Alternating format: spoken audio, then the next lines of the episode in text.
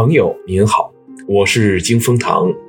现在，请您轻合双眼，深吸一口气，清空脑海中的一切，然后开始感受你的心跳。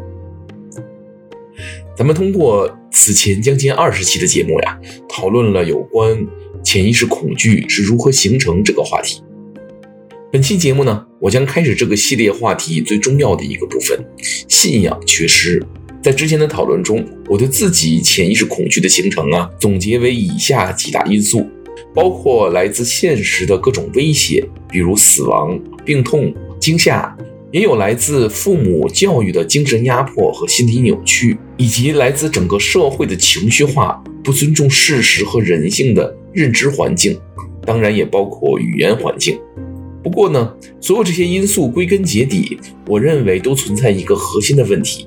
就是人性缺少可以锚定的基础。每个人心中的那个自我意识，在宇宙中到底是怎样的一种存在？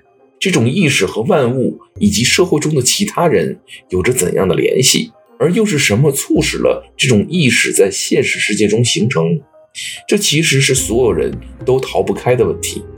所以，我们需要给自我和自己的人生一些解读，帮助自己理解这些问题。至少能够消除我们内心的不安。对于那种特别容易专注于某一种特定专长的匠人，其实这个问题相对比较好解决，因为他们可以把自己专注的事业当成自我和人生的意义。但是对于大部分的人啊，就不那么简单了。可惜的是啊，无论现实中的科学理论和社会形态发展到怎样的程度，似乎都不能帮助我们直接找到解决这个问题的钥匙和方向。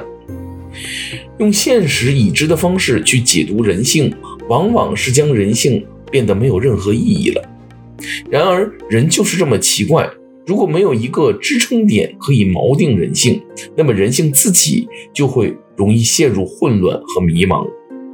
这也是为什么只有人类存在的地方，才会有各种创世。造物造人的神话故事，更神奇的是，哪怕是再原始的人类部族，也都会对所有的一切做出某种超自然的解读。神话和信仰似乎总是人类社会运行和文明发展的核心纽带。失去了这样的纽带呢，人几乎不可避免的会陷入孤独或者疯狂。好了，今天的节目就到这里。感谢您的时间和信仰。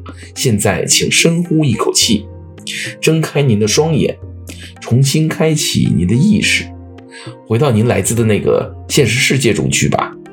愿神与您同在。